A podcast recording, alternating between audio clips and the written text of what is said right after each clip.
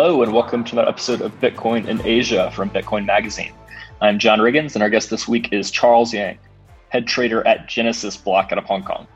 Genesis Block's an interesting company. They are a leading OTC trading center in Asia, headquartered in Hong Kong and with operations throughout the region and additional physical locations in Thailand and Korea. Uh, they also operate the largest network of Bitcoin ATMs in the region. And uh, the founders have their roots and continuing operations still in Bitcoin mining. Instead of trading, Charles oversees Genesis Block's OTC flows and prop trading strategies, and is thus a great source of insight into current market dynamics in Asia and around the world. Uh, we also talk about the nuances and risks of the OTC business in specific Asian markets like Thailand and Korea, the trends that he sees in new customer interest in the region, the growth in trading products available, and innovation on that front, and how Genesis Block plans to grow into the next cycle uh, amid increasing competition in the OTC space. So it's an interesting conversation, and I hope you enjoy it.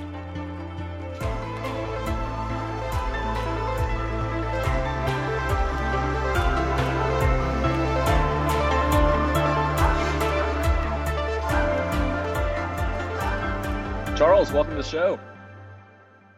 Hi, John. Thanks for having me on. For sure. Uh, for those who don't know you quite yet, can you give uh, tell us where you are and then give us a brief intro um, you're with Genesis Block. Tell us a little bit about, about how you joined and uh, got started there. Yeah, uh, my name is Charles Yang. Uh, I'm in Hong Kong as of right now. Uh, I'm actually from Korea, but I've been living in Hong Kong for most of my life. Um, I got, you know, my first step into crypto back in 2017, and that summer was when Genesis Block was first set up. Uh, we started off as a community space realizing that there's not a lot of safe venues for people to meet and learn about you know the basics around crypto, uh, where to trade, what kind of coins, to, scams, and so on to avoid. And uh, we started doing lots of meetups. Um, we're proud to be you know the only, the first and only Bitcoin center on Hong Kong Island, which is like the most downtown district uh, in Hong Kong. Right, and, Wan Chai. Um, this is all. Can't miss it. Yeah, in Wan Chai. Yeah, and uh, we're doing this obviously for the community, 100% uh, for free. Um, the you know the revenue driver for us was actually OTC trading, and this is really the simplest form of trading for any individual or company that wants to simply buy or sell Bitcoin. Um, so our founders were actually from a mining background. I think they were mining as early as 2015, and they already had these OTC connections where they could find good liquidity. And we realized in Hong Kong there weren't many players who were offering this uh, to the average Joe. So quickly we were able to what we call this back-to-back trading, where client trades gives us you know a trade and we can offload it directly. Uh, we can constantly maintain a market neutral position, and we're just basically working off a commission or a spread. Right. Uh, so you touched on uh, kind of that mining background for the founders. Um, uh, with the event space, also kind of the, the ATM market there. Uh, I think y'all are maybe one of the biggest uh, yeah. Um, ATMs is something that we've actually spun off into a different company just because of the nature of where the cash comes from, right? ATM is a non KYC, purely cash business, uh, very limited in terms of size to avoid any kind of regulatory issues.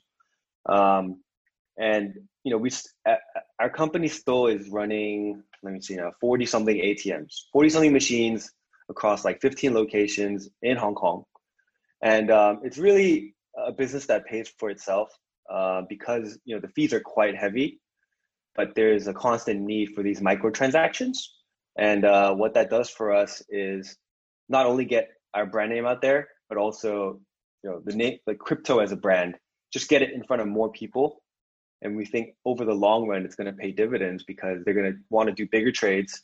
They're going to reach out to do OTC, and um, it's just building a pool of users that eventually could be a big market, right? For sure. Yeah, the event space and then the ATMs all around. I guess both uh, serve that purpose a bit. Uh, and. I, have they've uh, come in handy for me in the past too, so I'm glad they're glad they're around. Um, yeah. So with, yeah. If you're in a jam uh, and traveling internationally, lose a credit card. Always uh, always nice to be able to hit one of those Bitcoin ATMs.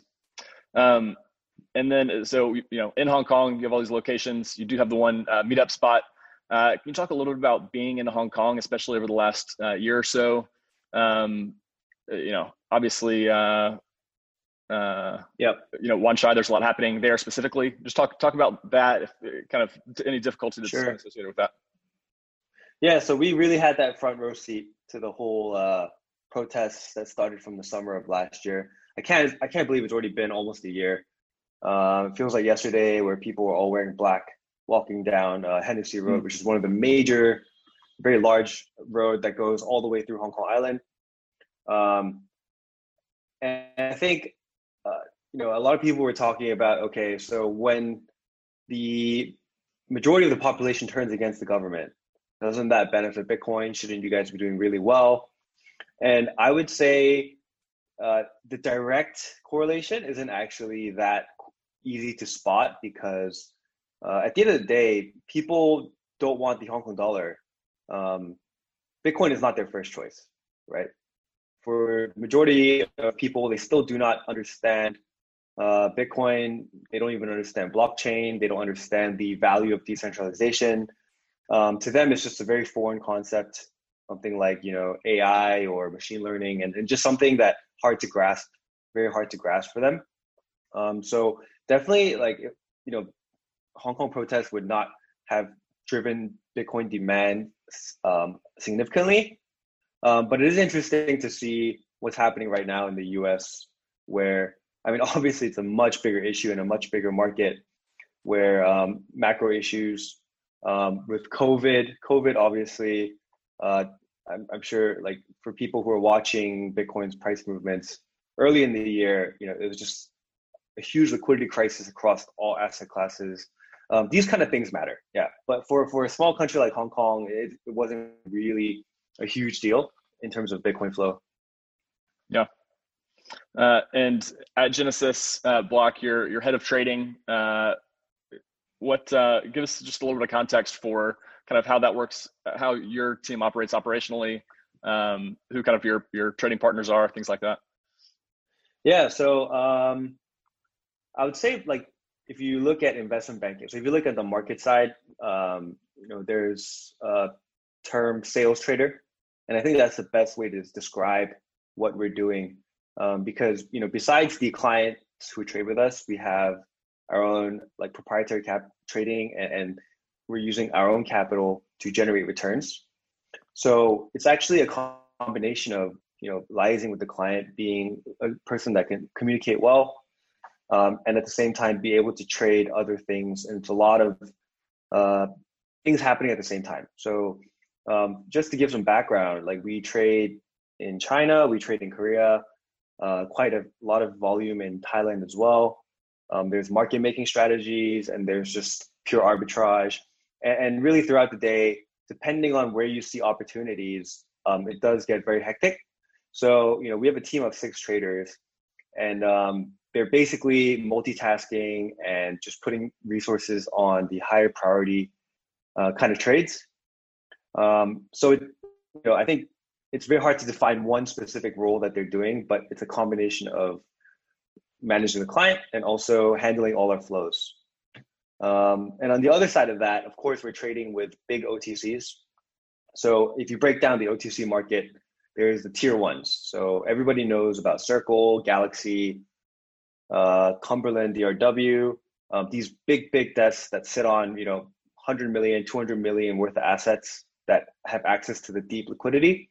And we would be kind of piggybacking off that liquidity so that uh, we can, given that we have a niche client base and, and markets that they can't see, uh, this is how we kind of find our value. Right. Uh, and th- that uh, client base, can you, can you uh, talk about kind of geographically where that mostly sits for y'all. Uh, you operate in Korea, Thailand, mainland China, uh, Hong Kong. Where's where's kind of the, the breakdown of the client base, uh, maybe percentage wise? Yeah, so I think at the end of the day, China is uh, you know in terms of population and amount of capital that uh, is sitting there. Um, China is definitely going to be number one. Uh, Hong Kong is you know each market has its own kind of thing. So China is a market where everyone wants to move money in or out. Uh, it's mm-hmm. a country that's very strictly regulated in terms of capital controls, and uh, people either go to like these underground kind of money exchanges, uh, but come along with crypto and they find this, you know, uh, pretty much there's nothing illegal about it. Buying USDT with renminbi is totally fine, and using that USDT to pay, you know, whoever on the other side of the border. Um, this kind of use case is probably still number one. Mm. Um, for Hong Kong scenario, it's more about uh, p- people are naturally a lot of them are wealthy. Uh, maybe they had property for the last decade, and obviously it's done super well. They want to diversify, and they want to you know get into Bitcoin. Um, so these kind of people are somewhat less, I would say, less educated than um, the younger generations now, but they like this hand holding service where they want to learn from the beginning um, how this all works. And they need to face a human. They don't want to be clicking on a screen. They don't understand you know oh what's a bid and a ask? What's an order book? What does this chart mean? They're not really interested in that. They just need a broker they can trust. And that's kind of our uh, niche for hong kong. Mm-hmm. um, and of course korea uh, thailand they all have their own little things. Like thailand is a super interesting one because we only entered that market last year um, and we found out that in Thailand, nobody wants to do KYC. So they have exchanges, local exchanges, but people refuse to register there and they've all been trading peer to peer, which is obviously mm-hmm. a relatively high risk method of trading. Um, so we stepped in saying, okay, like, you know, we have our founder there, we have guys who've been trading crypto there, and we put a brand name to it. And um, all of a sudden like we have we can provide the best liquidity instead of them searching you know posting in group chats looking for a buyer or seller. Mm-hmm. uh, you know we're kind of like a one-stop shop and that's worked out very well for us. Yeah that's interesting. Last time i saw clement actually it was uh, randomly at uh, an exchange's office in, in bangkok. Uh, oh wow. Yeah. Um, yeah. yes that's an interesting market. Want, want to uh, kind of dive in more into that uh, um, sort of how y'all think about expansion and, and different markets around the world a, a little bit uh, more too.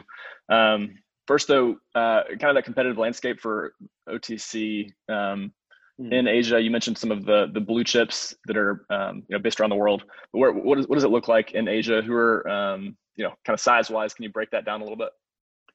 Yeah. So um, interestingly, for Asia. Uh, back in 2017 18 there was an emergence of a lot of otcs because all you needed was to onboard with a big US firm, and then you just need your own client base, and you could technically start your own business. Um, however, looking at the current you know situation, a lot of them have disappeared, and I think it's just um, it's not really about competition. It's just about managing your fiat flow. So what I mean by that is obviously bank accounts. Bank accounts are the absolute most valuable thing an OTC desk could have in Asia for sure. Like it might be different for other um, continents, but in general, most Asian countries are anti-crypto, um, mostly because there's no laws in place to tell the bank, "Hey, it's okay," right? So uh, what you end up having to do is set up a bunch of different companies, a lot of different bank accounts, um, just to you know facilitate trades that aren't even that big. It could be like fifty thousand US dollars, hundred thousand US dollars, and and you get these questions from the bank. The second you tell them, oh, um, you know, this was for a USDT trade, um, you're basically telling them to shut your bank account down. Mm-hmm. And this is the same problem. You know, it used to be the problem in Singapore. Um, I think things are getting better now, but like in general, most Asian countries um, are not okay with this. Um, and you can see what's going on in China recently as well, where they're just absolutely cracking down on you know all the guys who trade peer-to-peer crypto in um, in China. Anyone who's big, like there's even been people that are arrested for this, and it's not really justified. It's just like you know China's going to be China. Um, we'll get into that, but they kind of do whatever they want to do, right? Yeah, and and uh, obviously that's something that's been uh, in the news this week, even. So maybe maybe do dive in a little bit more on uh, kind of what's happening currently with uh, bank account freezings and the OTC market in China for USDT and Bitcoin? Yeah, so in China, like uh, technically, you can't have a renminbi exchange. So you can't have like a Binance in there where they take renminbi and let you, you know, freely trade whatever. Um, but for some reason, China is okay with peer-to-peer trading. So the number one player is Huobi, and they call that C2C, I guess, consumer to consumer. And um, this was a huge market. I mean, it's you know, it. I think it could t- do ten to tens of millions of dollars a day. Um, I can tell you from personal experience that the the liquidity is there, and um, we call these guys merchants who are basically market making um, on these platforms where they just buy low and sell high, right? They buy low and sell high. The, they're carrying some stock for USDT, for instance. It's not they just borrowed that, so they're not exposed, uh, and they're just happy to um, just get as much volume as they can. And uh, these merchants often trade, you know, millions a day. Um, and all of a sudden, a few weeks ago, um, there's a crackdown regarding illegal money exchanges.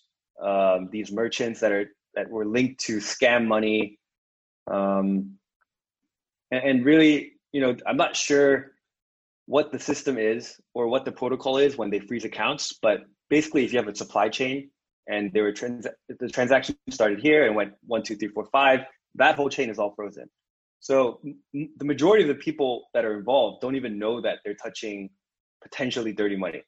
Mm-hmm. And and I think there's really low forgiveness um, as soon as they know you're involved with crypto.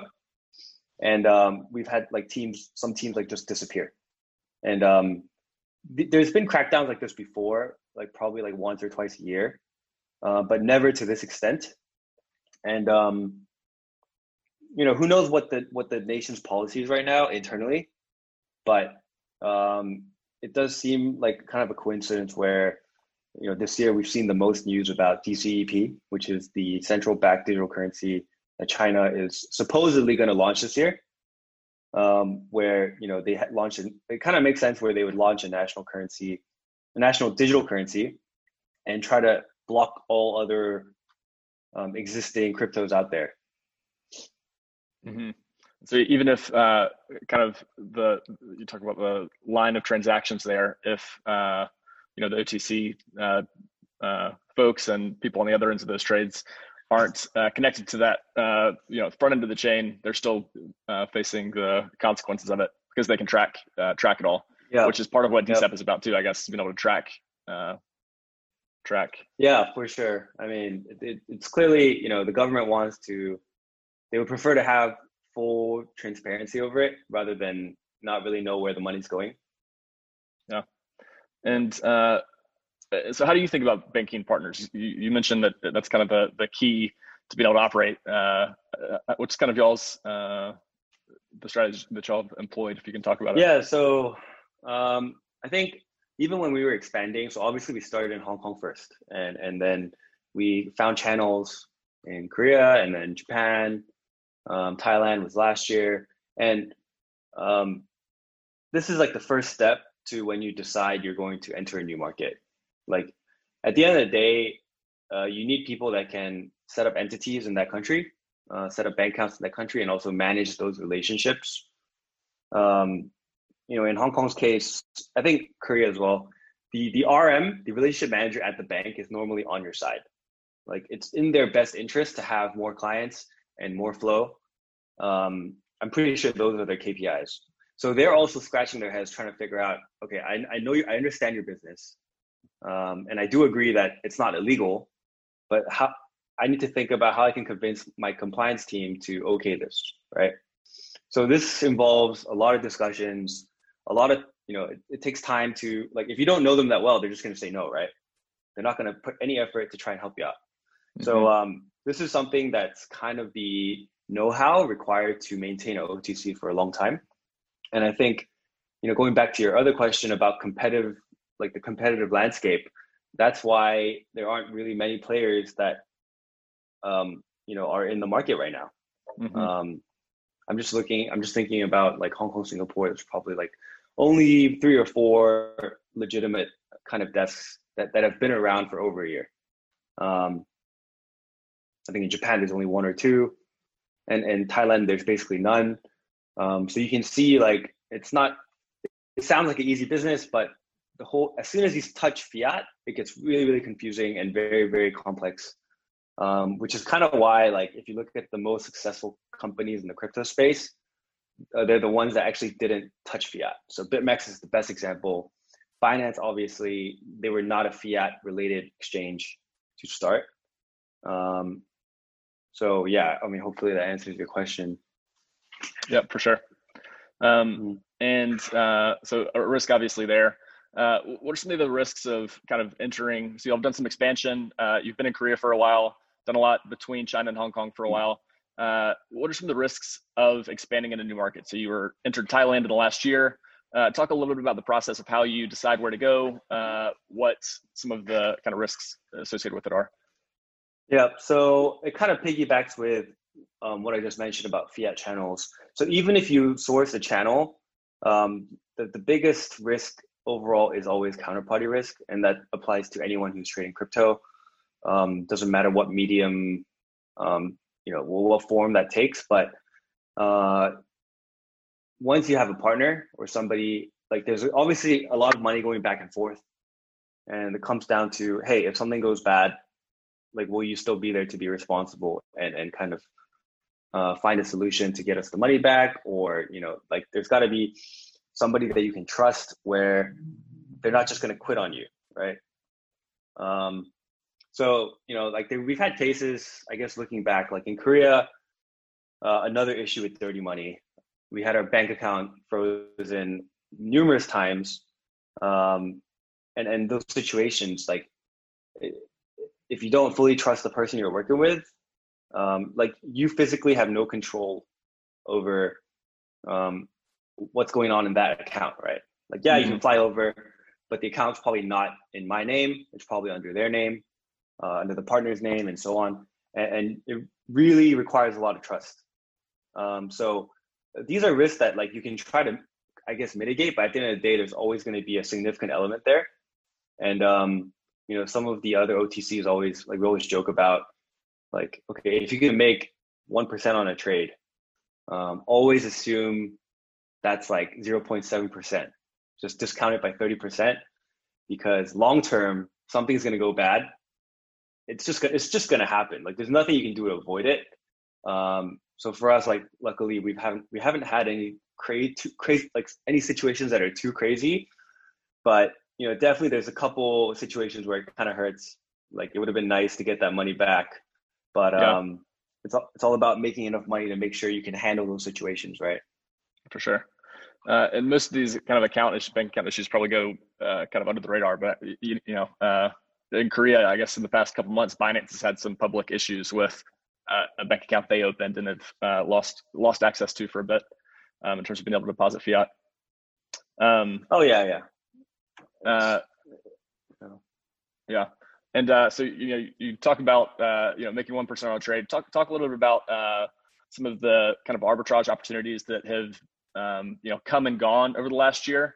Uh, and then kind yeah. of what you see as trends, especially for South Korea, which we've, you know, the famous kimchi premium, uh, and what you're seeing in Thailand uh, and China now in terms of uh, you know trends there on uh, spreads? Yeah. Um, so the thing about arbitrage is nobody knows for sure why it happens, and nobody knows for sure whether it will come back. Right. Um, the kimchi premium is probably too extreme of a case where crypto really met the mainstream for the first time, and just given the nature of Koreans that love to gamble um, guys that like once they go, you know, if you look at their like StarCraft and all their kind of like e-game esports kind of activity, you know, like these these um, hardcore guys once they get into something, they're gonna pretty much put everything into it, right? Um, and of course, like there's a lot of speculation of maybe the exchanges were kind of manipulating, supporting the price level to maintain a premium. Uh, I mean, that's like quite a long time ago. Uh, but if you look at the current market now, uh, yeah. I think, I mean, there's still a lot of opportunities. Not always there. I would say like two weeks out of the month, we we see something pretty like, I guess the word is like juicy. You know, worth trading. Mm-hmm. Something around like one to two percent. Um, and yeah, I mean, I wish I knew why it happens, but quite frankly, like I think when when there's a country when there's any country with capital control, um, you have to expect some kind of inefficiency. So even if you have market makers, um, in general, you have to assume that somebody that only trades a local market versus global market, uh, what they see as fair value can only be different, right? Um, and I think that's what just normally happens. Korea, like I think Korea hit like a six percent discount earlier in the year. Um, China's, you know, you'll see a one to two percent discount very, very quite frequently. Um, and I think a lot of it happens when Bitcoin moves a lot. So, uh, mm-hmm. you know, BTC USD, uh, like during Black Thursday. So I think that was uh, March earlier in the year. Bitcoin goes down to like 4K. Uh, smaller markets don't catch up as quickly. That's for sure. So you have a window, and um, sometimes these windows are several days. Um, so you know, our job is you know, once you see it, like, you have to maximize. You have to pull all the leverage you have in the world to try and make as much money from this yeah. spread while it's there. Um, and that's pretty much you know what we've been doing for almost three years now, and it still works. Um, you know, uh, I mean, we're gonna keep going at it while it's still there, right? I mean, there, there's other types of arbitrage that we could be looking at. Of course, a lot of the uh, funds that trade futures or, uh, futures perpetual swaps, um, they're all looking at this basis trading, which is like funding rates. Um, there's a lot of strategies out there, and I think crypto is just, you know, if you look hard enough, there's always going to be something, just because it's such a new market um, especially in like options. Any new product, for sure, like there's going to be opportunities. Um, like I think, for instance, derivatives is on the rise, and, and there's no doubt um, there's a lot of demand for this, especially with like institutions and traditional funds trying to get exposure to crypto. But these are, you know, always heavily mispriced. Um, it's actually difficult to know fair value anyway. So um, if you have a lead, if you have good liquidity here and you can take a lead on that, I'm sure, you know, for any of these new products, there's a lot of money to be made. Yeah. Uh, in the prop trading that y'all do, who, uh, or what do you see? So there has definitely been a, a trend of uh, these derivatives, um, uh, you know, becoming more popular. You have FTX uh, really becoming kind yep. of a new unicorn over there recently. Uh, talk a little bit about the market for that. Uh, in terms of platforms and then in terms of um, new products that are coming out. You have some some mining derivatives coming out. Uh, how do y'all think about that? Mm-hmm. Do y'all do y'all incorporate any of this uh, in your prop t- on your prop trading uh, strategies? You have a mining background. Talk about more what you do with um, on the derivative mm. side, I guess. So um, this is an area that we continue to look at, but we haven't quite got a grasp of what is really risk free. Um, mm-hmm. So an example of that would be uh, you know, I don't know. Maybe we can look at like hash rate futures, right? FTX. Uh, I think, you know, they. I think uh, they're probably not the first to launch something like this, but it's. I think they're the first to do cash settled hash rate futures, and um, you know, uh, like we're very close with them. So, so we asked them about why they listed this. Does it actually help miners hedge? Uh, and and a lot of time, like I think in reality, uh, probably not. So I don't think it's a pure hedge for miners, but it is at the end of the day, like futures markets are a lot for gambling anyway and speculation. Mm-hmm. Um, and I think it's great to see like FTX try these different markets. Um, so what they listed Kyber, right? I mean, there's a crazy, crazy demand for DeFi right now. Um, and, and for them, they're really incentivized to list things that look like would be attractive to for a lot of volume to come in. So for a DeFi token, like how would you short that? Like there's no way you can borrow those tokens. There's not a good lending market for it. Um, but if you have perpetual swaps where you can do leverage and you can short, like that makes sense. Um, mm-hmm.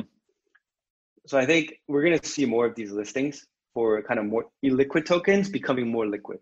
And I think uh, to be honest, FTX is going to lose, probably going to lose in the beginning, um, just because you know they're they're trying to market make something that's very illiquid, but it's it's an investment where um, they they know that because it's unique, if they wait it out, and given that they're fantastic, you know, you know, very smart minds behind FTX, so uh, over time, uh, dr- creating liquidity for illiquid things is probably you know it should be very positive for the space in the long run. Yeah, and good marketing in the short run either way, I guess, uh, too. Yeah. Um, and the the uh, the pairs that y'all have the most volume with, is there a difference uh, in terms of um, uh, you know BTC stablecoin pairs uh, in Thailand, Korea, uh, China? What are you seeing as trends trends uh, for those? Yeah. So interestingly, uh, compared to 2017, 2018, the number of coins we trade are shrinking pretty much to a point where we only trade BTC and uh, USDT. Of course, like there's general demand for other stable coins uh, like USDC and Pax and so on. But even like ETH and any top 10 altcoin, uh, just everyone took such a beating. And, and Bitcoin was outperforming, to be honest. Like I think last year it outperformed. This year it's probably outperforming. It's outperforming up, up, up until like the recent alt run but in general, like this flight to quality um, is the continuous theme, especially given the macro issues, right? Mm-hmm. Um, and, and I think if you look at country by country, it's not a huge difference. Uh, people can punt shitcoins, but uh, the size of these trades are obviously not going to be anywhere close to what they, you know, when they use Bitcoin to store value, Bitcoin for their general savings USDT to um, you know make payments. Like altcoins don't have uh, they have no chance of challenging this kind of size, right? For sure. Uh, and then back to back to Hong Kong. Uh, y'all are, I mean, essentially kind of the storefront for Bitcoin uh, in Hong Kong. Um, what are you seeing as kind of trends uh, just in the last in the last six months or so and moving forward on the institutional side. It's what you know everyone is uh, looking forward to. What, what, are you seeing as trends on the institutional side? Um, new funds popping up. Uh, what, what, are you seeing there in Hong Kong? Yeah, so um, you know, I would love to say a lot of positive things here, but um, the reality is uh, there's a lot of hype around. There's a lot of hype around halving, Obviously, uh, I mean, mm-hmm. it's you know, it comes around once every four years. Um, it's like the most clearest clearest like description of you know bitcoin's limited supply um, you know inflation rate coming down. And um, a lot of people wanted to trade this event. Uh, but now that that's over we're you know everyone's kind of scratching their heads like okay so it's already rallied to 10k it's challenged the 10k level numerous times this year. Uh, what what's it going to take to get us to a new all-time high? Um, you know there, has got to be event positive events. And, and, you know the news flow is generally very positive right? Like you you look at how well cme futures are doing um, cme options like this is all mostly institutional flow. And if you look at kind of open interest in general for futures and and options across the major players it's just reaching like all-time highs. Um, so this is super positive but it, it's difficult to explain that to the to average Joe. They don't understand. Oh, why does volume really matter? Like, um, like they, they they don't they haven't looked at previous kind of asset classes as they emerge. Mm-hmm. Um, but you know we're seeing very positive signs along the volume front. Um, in terms of interest from institutions, uh, yeah, I mean we have the occasional kind of you know like celebrity slash wealthy guy. So somebody that has a family name and kind of ping us about like wanting to learn about Bitcoin and possibly making an investment. Um, but most of these are kind of like one-time kind of deals. Um, it's really just for their own benefit to learn about the space and get their first little piece. Mm-hmm. Um, definitely not going to say like, oh, all the traditional hedge funds in Hong Kong are reaching out to us to try and find out how to, you know, safely trade Bitcoin. Um, that is definitely not the case. And there's a big reason for that, which is equities is a lot more exciting to trade than crypto right now. Like I, I have, so, so, you know, my background is also on the traditional equity side. And if I speak to my friends who are portfolio managers, hedge fund managers, um, they were trading crypto last year, and, and, they would they would kind of gamble a little bit on FT. Uh, I mean on BitMEX, and um, and I pinged them this year, and they're like, "Yo, like the equities markets are going crazy. Um, a lot of good kind of punts, um, and, and, you know, just look at look at um, Nikola, Nikola Motors. So it's supposed to be the new Tesla.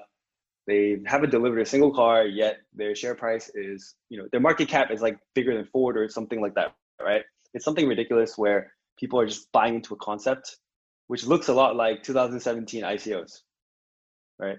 Yeah, that's that's what uh, that's what it looks like. I think it was two x Ford's market cap at one point too. Uh, yeah. But yeah, that so kind you, of Robinhood effect is, uh, something right. that's been talked about a lot in the U.S. Yeah, so even as I sit, you know, I'm watching the markets full time. Um, it does get kind of boring because, like, you know, I mean, right now, yeah, great, we have a good DeFi theme going. Rune and, and all these like DeFi related coins are are you know doing very well, but like we've if you've been in the market long enough, you know like this is super short lived, and, and now it's definitely not a situation that can be compared to the ICO boom. Like the ICO boom fundamentally is different to any altcoin run that we've seen uh, since then. So, you know, I'm sitting here just like, okay, yeah, I've seen that before. It's probably going to be like, you know, a month and then it's going to all crash back down and people are going to wake up. Um, and, and you're kind of, it's kind of like you're trading stocks, but you can only trade one stock, which is Bitcoin. right? yeah. Nice, nice you, you, know everything, you know everything about Bitcoin and, and it's just like, it kind of, it's, it's a grind, right? Because there's not enough new things happening yeah, we just need this. Uh, we just need this bull run to really kick off, pull everyone back in. Um, what's what's uh, the um, kind of market? I think there's been some interesting things on kind of the like company equity side that have um, come around uh, over there recently. Uh, you had FTX uh, raise um, kind of an interesting way with the token and then equity. Uh, you have uh, Three Arrows shopping uh, Deribit around a little bit over there. Um, yeah. Any thoughts on uh, what's happened so far? Anything that you could see kind of on the horizon for that uh, that kind of yeah. So, um, I think there's not going to be a ton of these, you know, opportunities. Um, people, you know, I think enough people got burned uh, in 2017 and 18. Uh, Deribit and FTX are kind of you know unique animals, right? So Deribit mm-hmm. has always been a leader in the option space, um, and and QCP and uh, Three Arrows like they they understand traditional markets and realize when the institutional herd comes, uh, they're going to want to trade derivatives first, probably because in general, spot, especially for crypto, it's just too difficult to handle. Um, obviously, you can use a third party, but there's a lot more in terms of leverage and like structured products that can come out of derivatives rather than just trading spot, right? Um, so Deribit, you know, it, it, was a monster already, and and um, you know, kind of a, a, a, funding round kind of made sense, I guess. Um, FTX, uh, let's see. So I think the the equity. I didn't. I don't think they need the money. I'm gonna be really honest. Like we're, mm-hmm. we're like we're very close with the guys there, and 100% they don't really need uh, funding. Like FTT, like you, you must have seen the performance where um, it's basically a what is it, 30x? Yeah, 300x. Sorry, 30x, 30x. It's a 30x right now. Um, yeah. Their their Alameda, the quant fund behind it, is printing money as it speaks. FTX, um, you know, I think it's like a top five in futures volume now. So that's obviously printing money in terms of trading fees. Uh, it's just, I think it's just more about the community and getting people to have a little skin in the game, uh, get some more loyal kind of yeah. user base, um, get them more involved. And uh, I was very surprised they did that because, like, it's issuing equity using a token um, I can't imagine how much time they spent speaking with lawyers to try and get the green light. Right. I know it's not available in the US, which is probably the smart move, but they've also launched FTX.us, right? Yeah. So that's like last, yeah, a couple months. So that's that's probably the Binance model where, you know, I mean, given Binance has an equity stake in FTX, they probably advise on on these things as well. Um, but yeah, I mean, it's it's I think the big guys, the smart guys, are going to keep growing. Um, and it's going to get harder for new players to really try to make a you know uh, try to make their name in this space, right? Yeah. Uh, and so as y'all look to the kind of rest of the year here, uh, you've already had some ex- expansion in the last year or so. Uh, what's kind of the next year look like for y'all? How are you how are you trying to stay competitive? How are you trying to grow and expand? Yeah, so uh, we just closed our Series A preferred Series A round. Um, that was done in I guess March. Okay. And uh, our, our strategic investor is FTX slash Alameda, right? Gotcha. Um, so now you you kind of see why I'm speaking positively about FTX, but you know, I, full disclosure um, now. I, am not sugarcoating it. Like that's how I felt about them before. The more I learn uh-huh. about them, the more interesting. Like the more I realize how smart they are. Um, so, you know, as I mentioned, like we don't. Can you share details really around the Series A?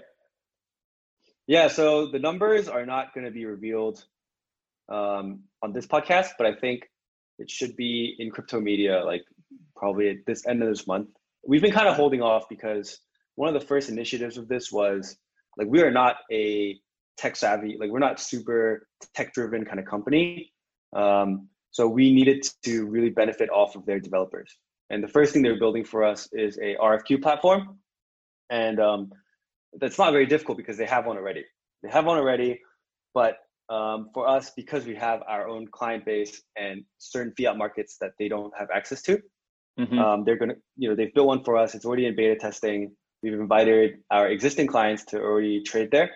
Okay. And uh, once we kind of, you know, get all the tweaks done, uh, we wanted to launch, wanted to make make a media push where we put together oh we did we raised capital strategic investment plus you know rolling out our rfq um, kind of do it all in one go. And and at the end of the road like you know everybody wants to do an exchange uh, and, and we're no different right? Like um, if you look at hong kong the existing products are not like I, I can't really speak highly of them um, we've tried to trade there as well um, we have okay relationships, but at the end of the day, it's like not a great product. And we think with the help of FTX, um, we can definitely do better and, and just you know kind of take over the market, hopefully. Um, and of course, like the whole pie is gonna keep growing, so everyone's been everyone should do well. Sure. Um, but I, we see no reason to really like not go after it. Um, and yeah, so like this year is all about you know kind of uh, getting ready for big demand in the future. So maybe this year won't be that year where we go to 50k or 30k or whatever. But it's you know we we're here because we believe it's going to happen, and when it does, uh, we can't have everybody trading on chat, right? You can imagine like if 50 people ping you at the same time, how are we going to manage that, right? We need platforms sure. that we trade 24 seven. Uh, you know, track all your trade history, real time balances, um, you know, 24/7 customer support. Uh, this is what we need in place to capture that kind of market, right? Yeah, uh, and that that uh, more peer-to-peer uh, way that you've been operating is, I mean, it makes sense to to uh, kind of how you're talking about Thailand and entering some of these other markets, how that's an advantage, and then bringing this into the fold is you know better for growth overall. Um, and that the market for exchanges in Hong Kong is kind of an interesting one to have, have watched over the last you know six years or so, where yep. you had some of the early players, uh, you know, have had some banking account issues, and you know a couple of the earliest have closed down. Um, hmm. So you're, what do you see as kind of the future for that exchange market in Hong Kong? Is uh, yeah. yeah. So, I mean, back you know back in 2017, it was ANX um, and then Tidebit emerged. Uh, and, and Tidebit is still around. ANX, I think, so they've completely rebranded um, to OSL Exchange. So OSL is the new entity name for Octagon um, at the time, and they're still, you know, considered one of the largest OTCs in Asia. Um, and you know, the difference there is they're very focused on, uh, you know, being compliant with regulators and hmm. making sure they don't they don't want to do anything unless they're absolutely sure that it will get the green light for any future licensing. Um, there's actually a rumor going around. I think it's pretty much confirmed um, at this point.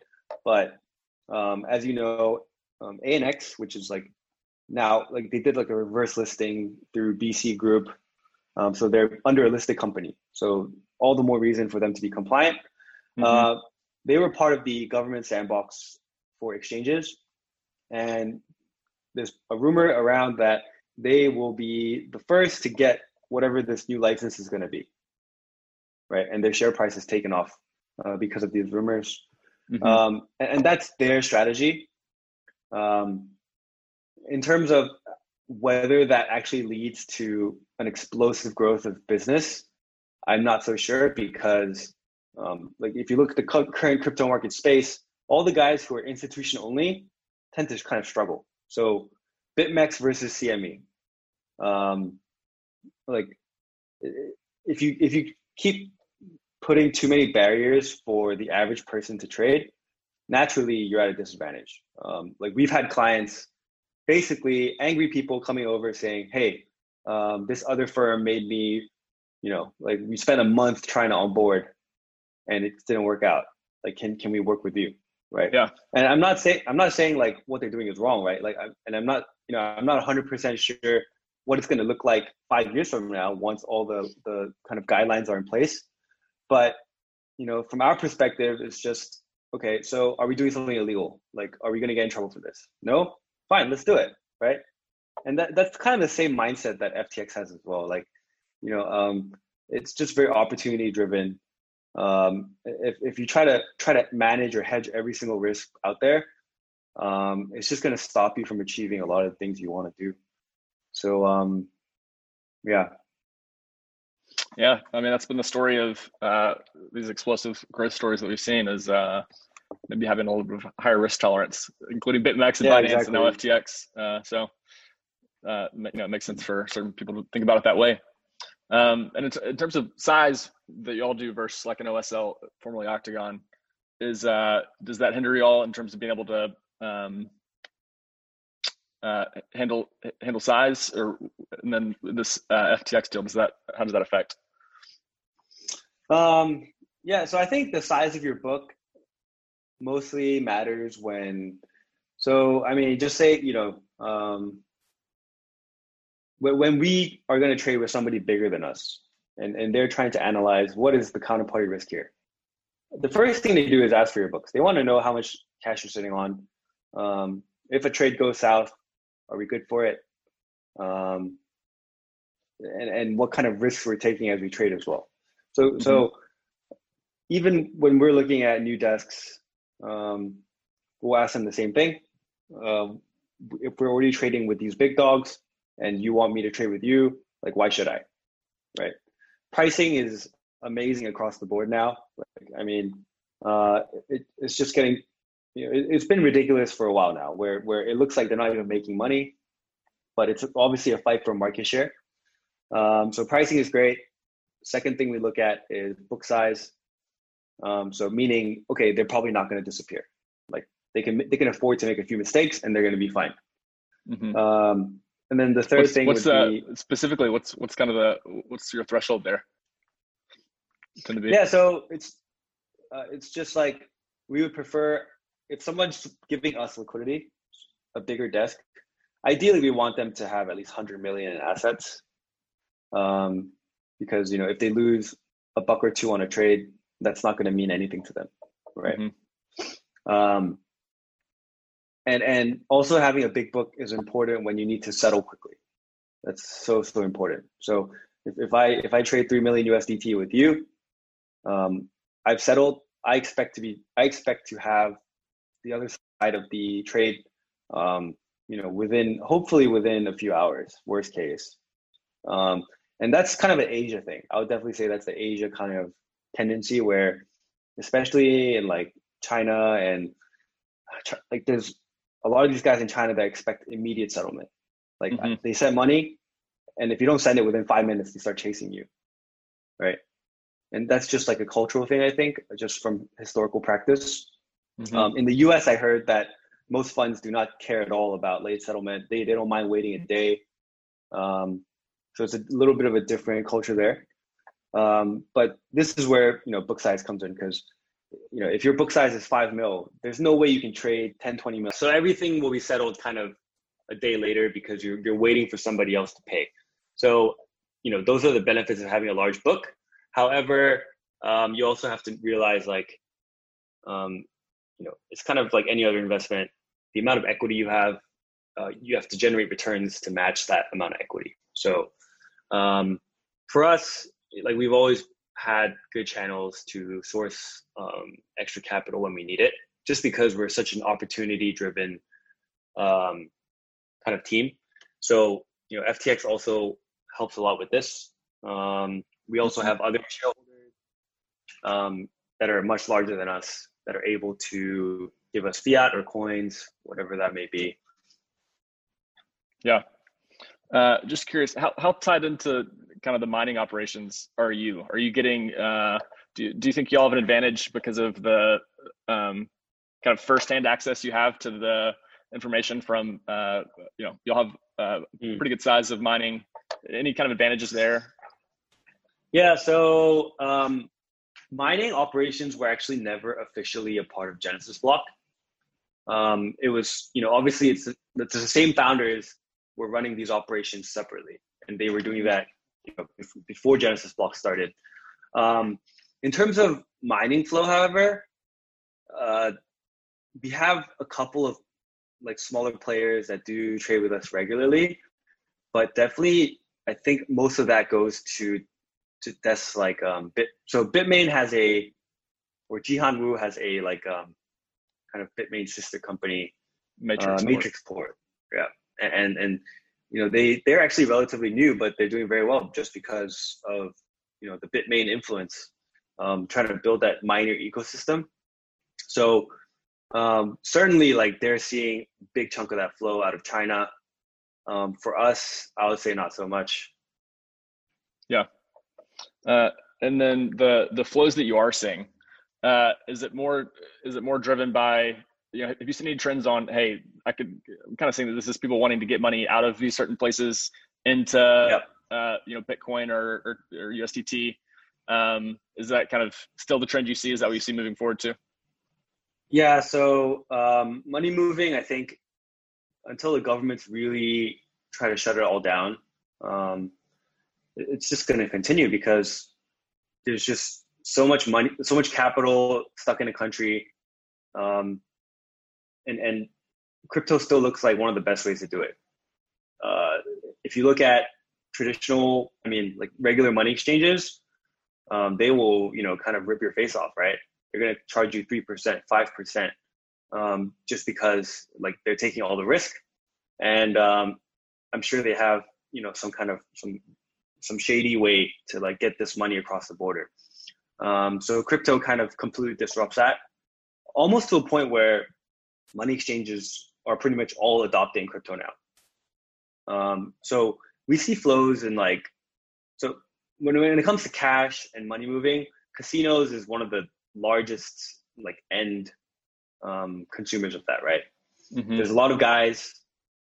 Um, for instance, uh, I could be a wealthy Korean. I'm gambling in Manila. Um, I run out of I run out of U.S. dollars or pesos, and I tell my broker, hey, like I have tons of money in Korea. Is there any way I could wire you Korean won locally, and then you hand me U.S. dollar cash in Manila, right? I believe this is illegal in in Korea under Korean law, but I'm not so sure about you know other countries. But well, the, the capital controls in Korea are, are still 50k or so a year USD. Yeah, 50k USD to physically carry out cash and and wiring as well. So if you wire out uh, after 50k USD, they automatically start reporting to government entities, right?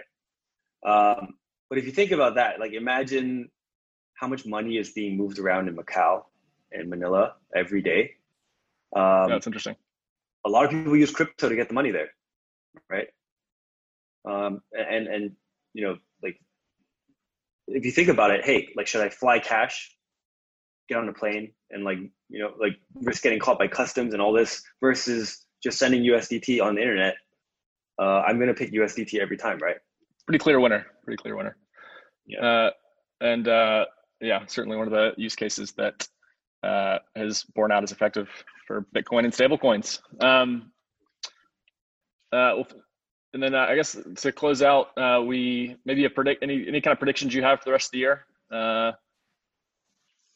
yeah, um, I don't know. You know, I think it's better just to look at the maybe two or three month horizon, just because crypto changes so quickly.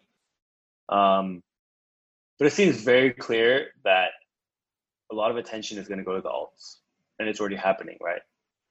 Um, like halving was the best thing ever. Like I haven't seen that much interest in Bitcoin since 2000, early 2018, right? Um, and and halving just going through such a big event, nothing else is going to compare. Um, any kind of positive that comes out is never not going to be the same scale as halving. Um, therefore, I feel like when news is kind of quiet, Bitcoin tends to underperform.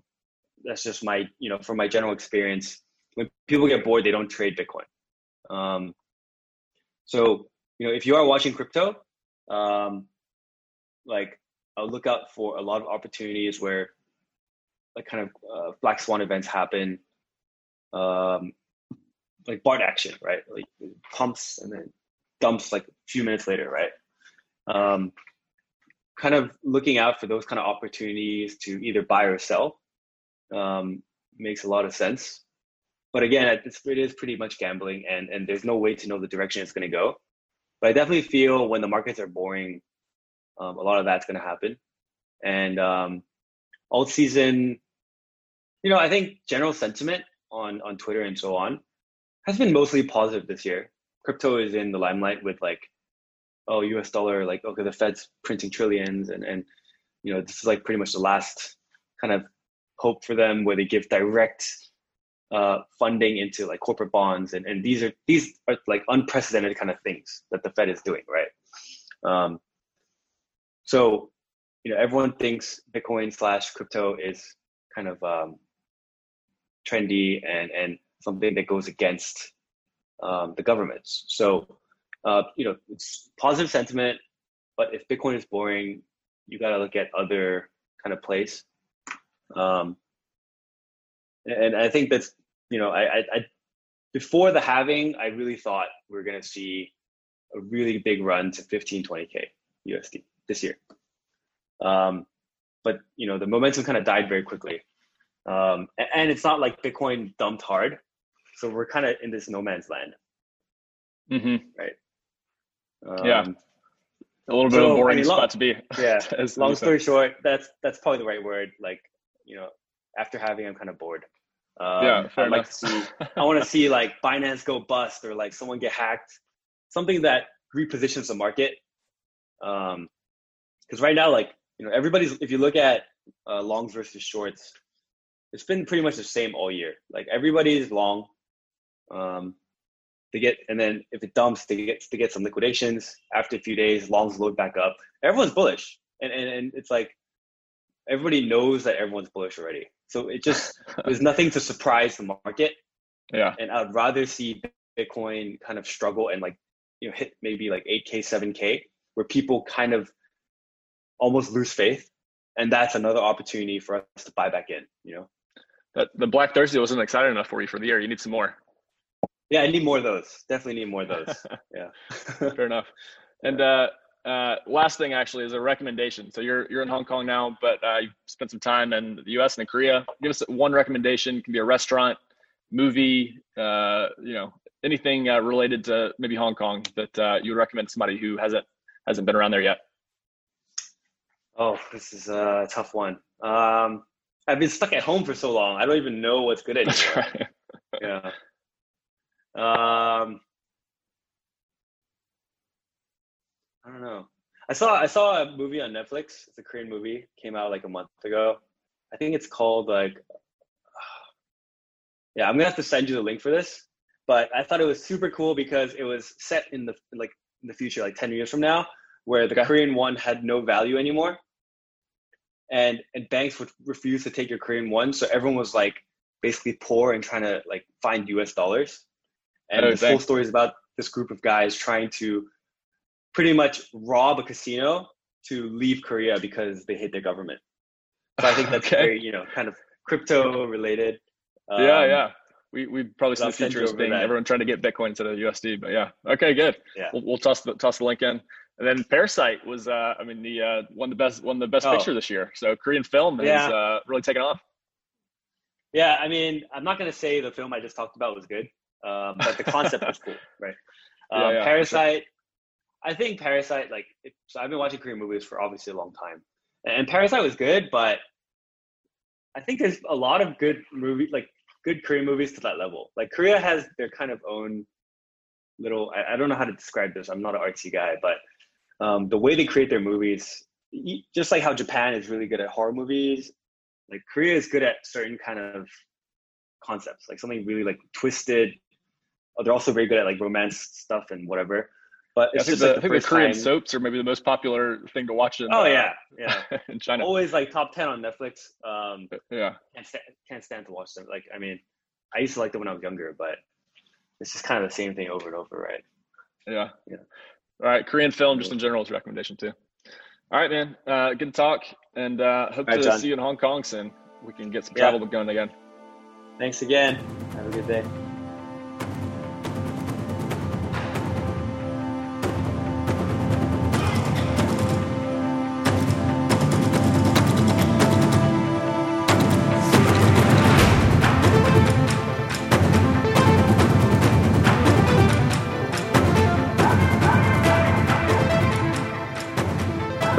Reminder all of the content in this episode is for informational purposes only. You should not construe any such information or other material as legal, tax, investment, financial, or other advice. Nothing contained in this presentation constitutes solicitation, recommendation, endorsement, or offer by BTC Media, the Let's Talk Bitcoin podcast network, or any third party service provider to buy or sell any securities or other financial instruments.